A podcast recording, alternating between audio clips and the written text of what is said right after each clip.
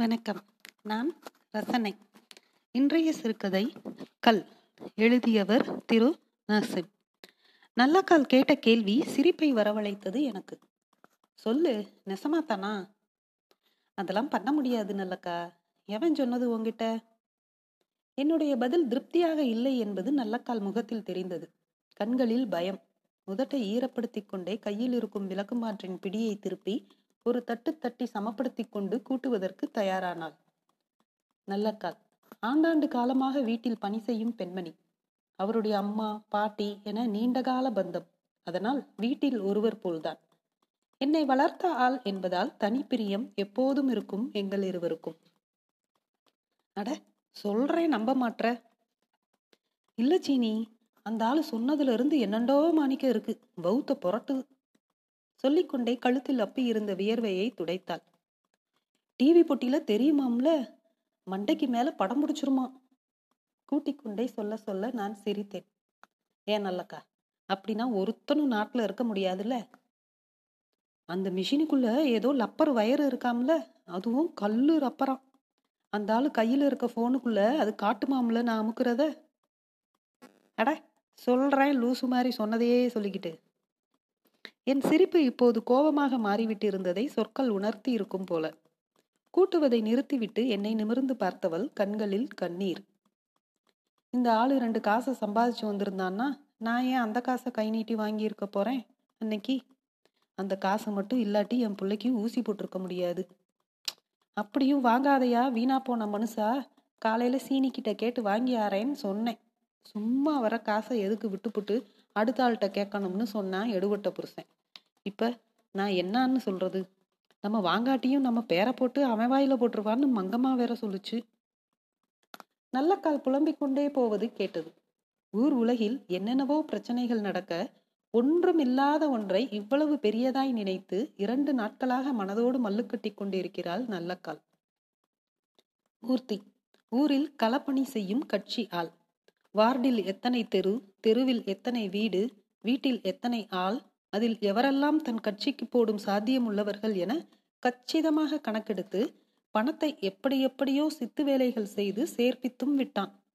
இராணுவம் எல்லாம் தோற்றுவிடும் அளவில் ஒவ்வொரு அடிகளையும் எடுத்து வைத்து கொண்டிருக்கிறான் கடந்த ஒரு மாதமாக. யாரை எங்கு பார்த்தாலும் அருகில் இருக்கும் கடையில் டீ. எல்லாமே வாக்குகளாக மாற்றும் முயற்சி என பரபரவென சுற்றுகிறான். அவனுடைய கரடுமுரடான வசவு சொற்களும் தெனாவட்டான உடல் மொழியையும் சற்று குறுக்கி கொண்டு எப்படியும் ஜெயித்துவிட வேண்டும், மேலிடத்தில் பெயர் வாங்க வேண்டும் என்ற முனைப்பில் சுற்றி சுழன்று கொண்டிருக்கிறான். இரண்டொரு நாளில் தேர்தல் என்று நெருங்கிய இந்த தருணத்தில்தான் கடைசி கட்ட திட்டமான இந்த அச்சுறுத்தலை அரங்கேற்றிக் கொண்டிருக்கிறான். பணம் வாங்கியோர் வாக்கை மாற்றி போட்டால் அவனுக்கு தெரிந்துவிடும் என்றும் ஓட்டு மிஷினுக்கு மேலே உள்ள கேமராக்கள் அவன் கைபேசியோடு தொடர்பில் இருப்பதாகவும் பயமுறுத்தலை ஆரம்பித்திருக்கிறான்.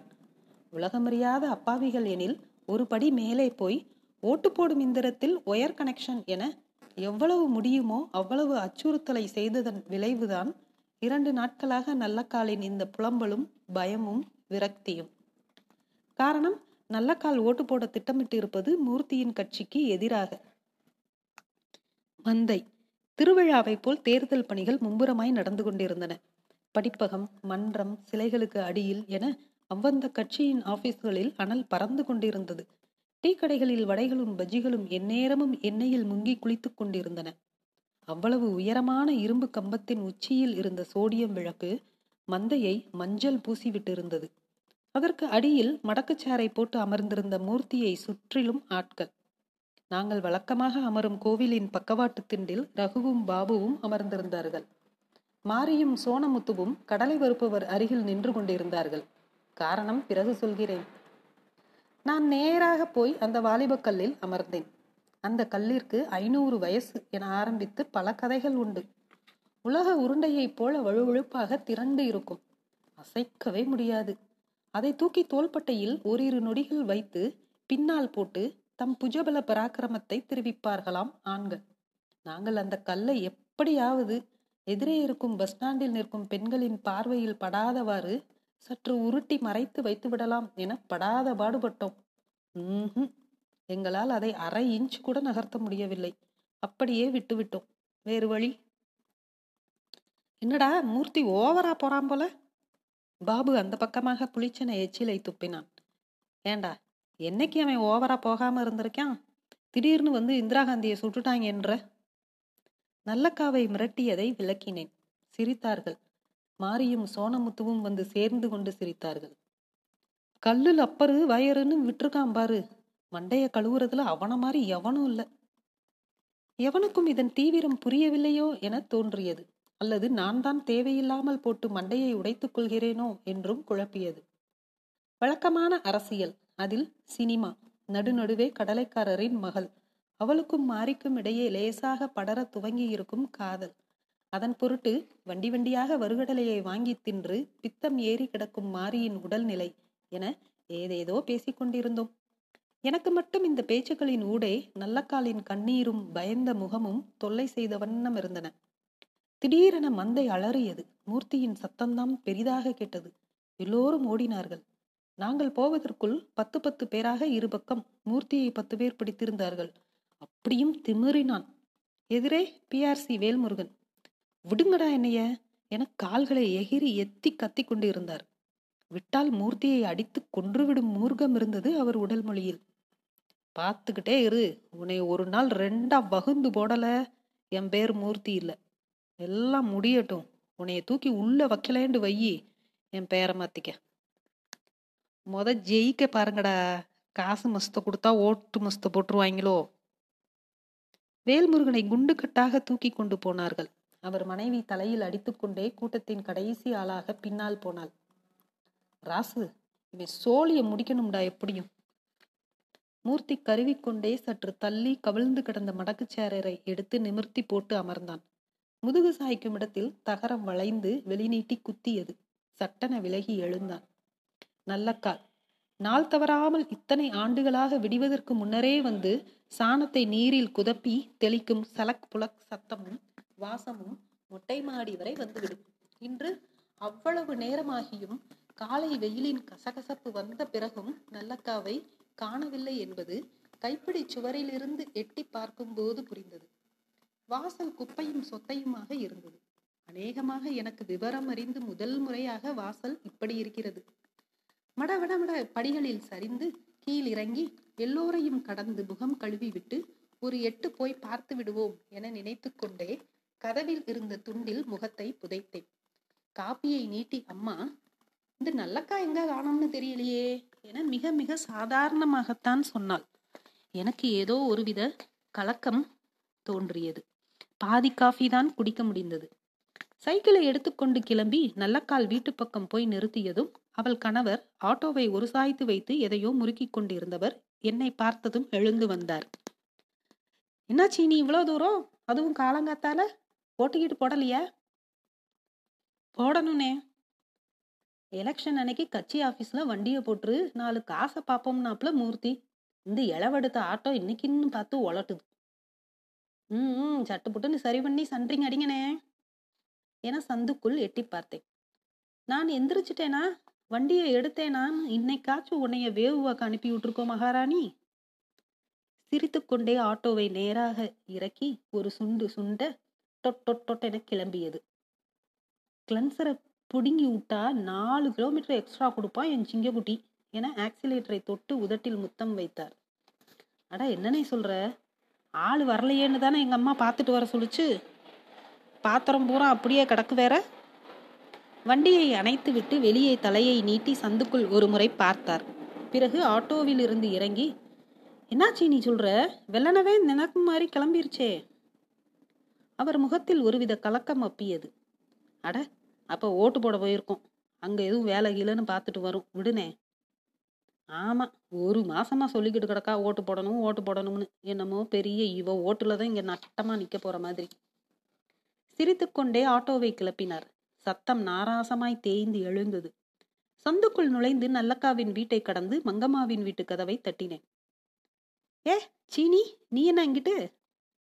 சும்மாத்தேன், நல்லா இருக்கீங்களா? ஓட்டு போட போகலையா? போகணும், நல்லக்கா வாரேண்டுச்சு, சேர்ந்து போகணும். நம்ம வாடுக்கு இந்த தடவை அங்கனை எங்கனையோ தள்ளி போட்டு விட்டுருக்கானுங்க முண்டை பயலுவ. வெயிலில் அம்புட்டு தூரம் போகணும். எனக்கு குழப்பம் அதிகரித்து கொண்டே போனது. நல்லக்காரனுக்கு வீட்டுக்கு வரலையே. என்னாச்சு நீ சொல்கிற? ரெண்டு நாளாக அந்த மெஷினு மெஷினுங்கிட்டே இருந்துச்சு. ஆயிரம் ரூபாயை கொடுத்துப்புட்டு அந்த மூர்த்தி பொழுதுனைக்கும் காலையிலைக்கும் ஒரு அவைக்கும் வந்து தாலி அறுத்தான். அவன்லாம் நாசமத்து போக. ஆமாம், நான் கூட சொன்னேன் காசை திருப்பி கொடுத்துருக்க வேண்டியதானேன்னு. அதப்படி திருப்பி கொடுத்தா அப்போ எதிர்த்து ஓட்டு போட போறியான்னு அதுக்கும் பொழுதுனைக்கும் இலவ கூட்டுவானவனும் பயந்துருச்சு. என்னத்த சொல்ல? கூட்டம் கூட்டமாக மாஸ்கை தாடைகளில் அணிந்து கொண்டு ஓட்டு போட போய்கொண்டிருந்தார்கள் ஊர் மக்கள். சைக்கிளை எடுத்துக்கொண்டு எல்லா கூட்டத்தையும் மெதுவாக கடந்து நல்லக்கால் தென்படுகிறாளா என பார்த்து கொண்டே போனேன். டீ கடையில் நின்றிருந்த பாபு என்னை பார்த்ததும் கத்தினான். டீயை குடித்து கொண்டே, என்னடா ஊத்தவாயோட மந்த பக்கம் வந்துட்டேன், இன்னைக்கு முகர வேற எப்படி இருக்கு? மூர்த்தியும் பிஆர்சி வேல்முருகனும் சிரித்து பேசிக்கொண்டே டீ கடை வாசலில் நின்றார்கள். நேற்று இருவரில் ஒருவர் எப்படியும் இறந்து விடுவார்கள் என்று நினைத்துதான் பார்த்து கொண்டிருந்தோம். ஏன்னா சீனி ஓட்டு போட்டுறியா நம்மளுக்கு? மூர்த்தி சொல்லிக்கொண்டே வடையை எடுத்து கடிக்க வேல்முருகன் தனக்கு வந்த டீயை மூர்த்திக்கு கொடுத்தார். அட நீ குடியப்பா, வரும். பாபுவும் நானும் நகர்ந்தோம். காசை அடிச்சு விட்டான் போல, எம்புட்டு செலமுனா நேத்து. காசுன்னு வந்துட்டா மனசாட்சியை கலட்டி வச்சிருவாங்க போல. பாபு சொல்லிக்கொண்டே என் முகத்தை பார்த்து மறுபடியும் கேட்டான். நீ ஏண்டா எம்எல்ஏக்கு நிற்கிறவன் மாதிரி மூஞ்சியை வச்சிருக்க? நல்லக்காலை காணவில்லை என்ற விவரத்தை சொல்ல ஆரம்பிக்கும் போதே சைக்கிள் சீட்டை தட்டி கிளம்பியவன், மந்தேமன் கோயில் உட்கார்ந்திருந்துச்சே. மந்தேமன் கோவில் என்பது உள்ளுக்குள் தான் கோவில், மற்றபடி அது பஸ் ஸ்டாண்ட். அதன் வெளிப்பக்கம் எல்லாம் தூண்கள், பட்டியக்கல் படிகள், பக்கவாட்டில் செம்மன். அதுதான் நாங்கள் மாலை அமரும் இடம். இந்த பக்கமாக நான்காவது தூணுக்கு அடியில் அமர்ந்திருந்தால் நல்லக்கால். என்னை பார்த்ததும் பதறி எழுந்து வந்து, என்னாச்சி நீ இங்கன்னு?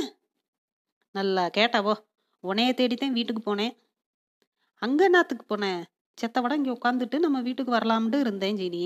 நேரம் போனதே தெரியல. ஓட்ட போட்டியா? அந்த கேள்வியை கேட்கும் போதே நல்லக்கால் கண்கள் மிரட்சியில் கீழ் நோக்கின. பயமா இருக்குச்சு நீ, காசை வாங்கிட்டோம்னு இவனுங்களுக்கு போட பிடிக்கல. எதிர்த்து போட்டா கண்டுபிடிச்சு போடுவானாம்ல. என் புள்ள பாவம்ல, பயந்து வருதுல. லூசா நல்லக்கா நீ? வெறும் ஆயிரம் ரூபா, அது ஓம் பணம், ஓம் புருஷன் சரக்க போட்ட பணம். விடுத்தா ஓட்டே போடாத, இப்ப என்ன நட்டுக்கிட்டு போகுது? அது எப்படி போடணும்ல சீனி, சோத்தத்தானே திங்கிறோம், நம்ம வேலையை செய்யணும்ல. எனக்கு கோபமும் பரிதாபமும் சேர்ந்து கொண்டது. கடைசியா சொல்றேன், நீ யாருக்கு ஓட்டு போடுறன்னு எவ்வளனாலையும் கண்டுபிடிக்க முடியாது. மூர்த்தி சும்மா உனைய பயமுறுத்த சொல்லியிருக்கான். நம்புறதுண்டா நம்பு. நீ வா, அம்மா கூட்டியார சொல்லிச்சு. நான் ஓட்டு போட்டு வாரேன். சரி போ. அப்ப இல்ல, செத்தவடம் இப்படியே உட்கார்ந்துருக்கேன், நீ போ சொல்லிவிட்டு மீண்டும் அந்த தூணில் சாய்ந்து அமர்ந்து கொண்டாள். எதிர்க்கடையில் நின்றிருந்த வண்டியை மூர்த்தி கிளப்ப தன் கட்சி துண்டை எடுத்து பின்சீட்டை ஒரு தட்டு தட்டி ஏறி அமர்ந்தார் வேல்முருகன். நான் சைக்கிளை திருப்பும்போது கண்ணில் பட்டது நான் அமரும் அந்த உருண்டைக்கல். ஏறு வெயிலில் அந்த வாலிபக்கல் பழபழவென மின்னியது. நன்றி.